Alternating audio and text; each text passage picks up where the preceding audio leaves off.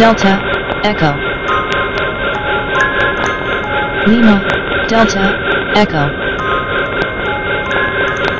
This is In Between Stations Radio broadcasting from Flagstaff, Arizona, USA.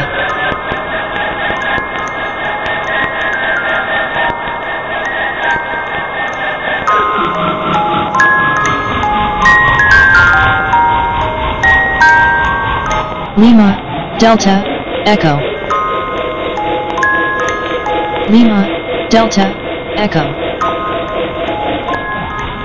This is In Between Stations Radio broadcasting from Flagstaff, Arizona, USA.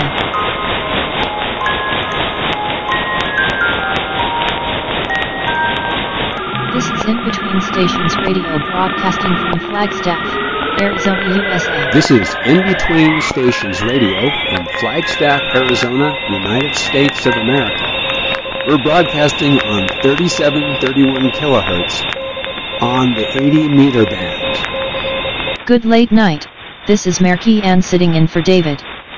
I really don't have anything of significance to say tonight, so I thought I queue up these tapes David had sitting here. I'm sure we will have something weird to enjoy. So, without further ado, here we go.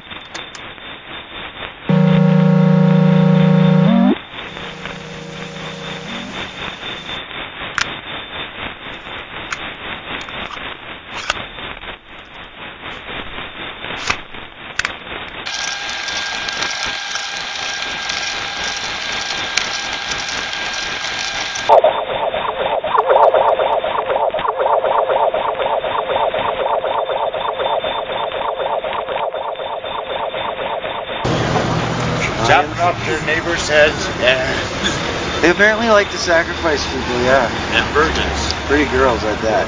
Yeah. That's right. I'm glad we got rid of the Mayans. There was a couple bloodthirsty Mayans out there. Not sure what I do was not. about. I do not mind.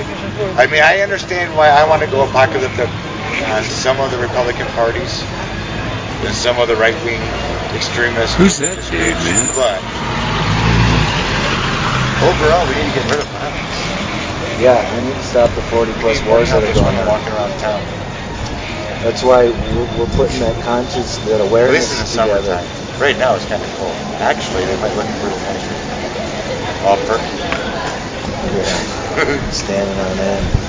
I was walking when I was out in the sun. I was walking around without a shirt. The sunshine. You got a nice tan. It wasn't so bad in the sunshine this afternoon. Sunshine, go away today. to the next life. Some man comes out of my I was giving some money for a motor, but I still haven't made it all the way back to Wicked yet. So if I look in the sun, Does if I look in the sun, Always told me not to Tell- look tell me- It- well, sun. get to that. As, Maybe that's why I have doing it. Mayan symbols kind of like that, but Dude, you got- you have a mystical beard, man. beard So you look in the sun. Now tell me this: look in the sun. Then what are you what are you gonna see? the Mayan symbols, whole bunch, hundreds of them, zooming around. Looks like So you're by looking through a microscope So by at looking into the sun, cells. the sun imprinted itself in my beard.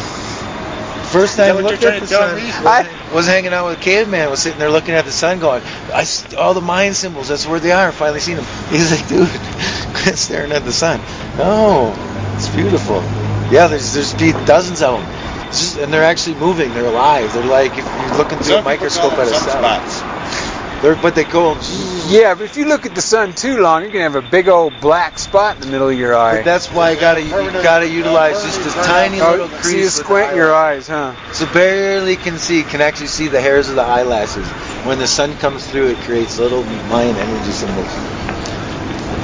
At least that's what's seen. It's pretty neat. I Do you wanna haven't, know I haven't found anybody else who says hypersensitivity it. Is? Would you like to know what hypersensitivity is? Yes. Okay. So hypersensitivity is back to your eyeballs. There's sensors, photosensors, that they burn up different rates based on different colors.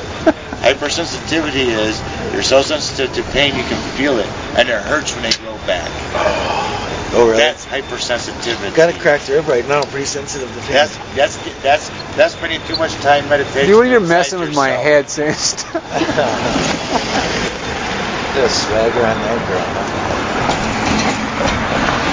get had that communication telepathically as far as emotions, but it's only when those events happened. Right. No, never wait. They're right there. Okay. They're trying to reconnect with you and you with them. And that's what most people don't understand. Why? Why is this happening? Okay. You know, why do we see ships in the sky?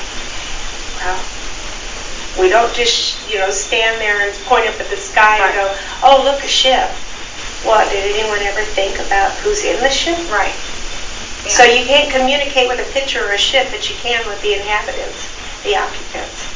And that's what we're doing. They don't all have to be on ships. Okay. Okay. okay. So you feel a little bit better? Yeah, that was that was great. Everything is coming around. Okay. So don't worry. I don't remember a lot of the, the short message. I, I usually don't remember the messages because they're channeled. But if it helps you, that's all that there Yeah. is to it. that was awesome. Okay? Mhm. Thank you You're so welcome. much. I appreciate it. It's only going to get better. Thank you. You may think it's getting worse, but it's going to get so much worse. That's great. That's great. It will. Thank you. When I have a person in hypnotic regression, they'll relive this experience. Men and women will go through what they went through back then the trauma, the fear, they're crying. In sessions lasting over six months, Dr. Simon uncovers shocking facts about the first ever modern account of an alien abduction. Audio recordings of hypnosis sessions, never before heard on national television, reveal the frightening moment when Betty and Barney are taken. And then I pulled over to the side of the road. And I looked toward the sky. Looks like a big pancake. I drive, and Betty is still looking, and she says, Barney, they're still following us. What do they want? I believe this is a flying saucer.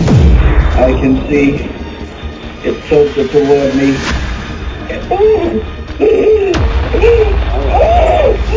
All right, that's. Let us get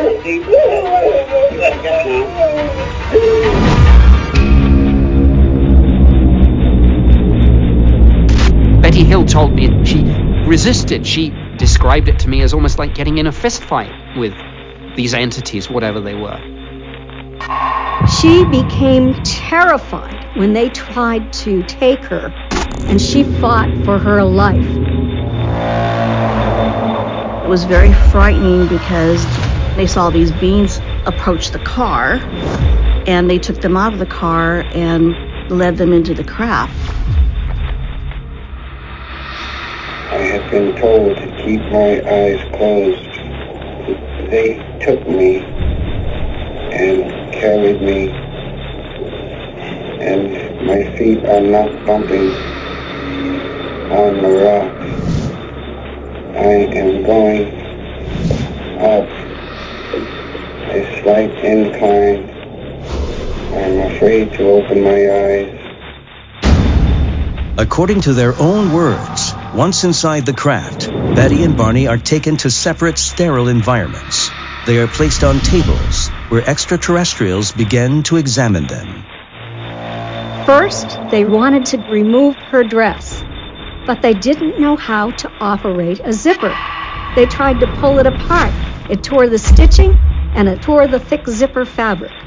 Did you feel you were going to be operating on? No. I was laying on the table. I thought if I keep real quiet, I won't be harmed. They examined their hands, their feet, their joints, and they seemed to do a test of their nervous systems. They seemed to be counting his vertebrae as they would push on his spine with something. For Betty, she believed it was part of her neurological test. So they underwent the same type of examination, separately. This creature is telling me something. What did he tell you? To keep my eyes closed. And don't open them. I've never seen his eyes before. my God, give me strength. All right. Pull him down. Run. God. If there's a God, give me. I gotta get away. At the end of Betty's examination, the examiner produced a very large needle, and he plunged the needle into her navel, causing so much trauma, so much pain that Dr. Simon had to end the session early. Betty and Barney's sessions are incredibly disturbing, and yet their stories are remarkably similar. Whatever happened to Betty and Barney Hill, they believe that it happened and they are reporting it as accurately and truthfully as they know how. Now, Dr. Benjamin Simon didn't go so far as to say it's real and they've been on a spaceship, but his point was they believe that it's real and they've been on a spaceship. One of the things that Betty was exposed to was this uh, star chart right at the end of their abduction. And the leader uh, apparently shows her this chart of some sort with, uh, with our stars, and he says, This is our trade route. And she was able, after hypnotic regression, to remember this, at least she believed that she could, and drew it out. It's an interesting little sidelight of this experience is that there was a woman uh, some years later named Marjorie Fish. Reverend Short has offered to use his body as a vessel for his alien friend, Corton. Right. We were going to have you over here. Is that okay? No, I have to be sitting in the southeast with us, always. Corton will share with us the benefit of his extraterrestrial wisdom. Focus. Okay.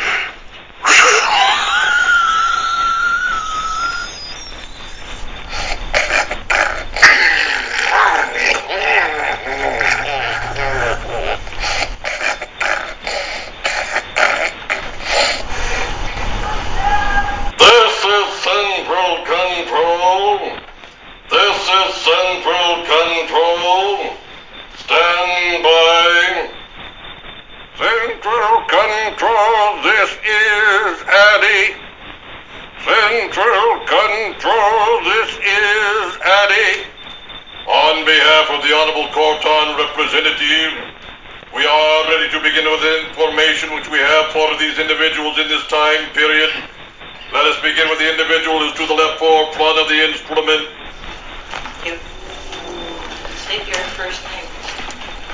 My name's JJ. And within uh, the next um, four to six of your Earth months, um, there will be a dramatic change um, in uh, your um, life activity um, so that it would give you a more rounded character to pursue, um, modeled after another individual. Um, and this one has the initials um, MJF. Um, is that known to you? Um, I think Michael J. Fox.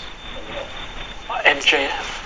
Oh, yeah, You do like Michael J. Fox. Yeah. It would be safer profession to. Uh, To go straight, Right. do do legitimate movies. Very well. Um, Another question, Mike. mm, I'll pass. So about the Course in Miracles. Uh, it is thus termed uh, miracles because it uh, seemingly um, applies to each individual differently, but um, brings very succinct um, enlightenment, erudition. Um, What was that? I, I didn't even understand that one. Did you? Um, yeah, you're saying that um, the course brings enlightenment to. Uh, that is correct. Um, Corton, are you satanic? we are only committed to that which is um, Almighty God, Father of lights. Um, So that's a no. yes, um, Shalom.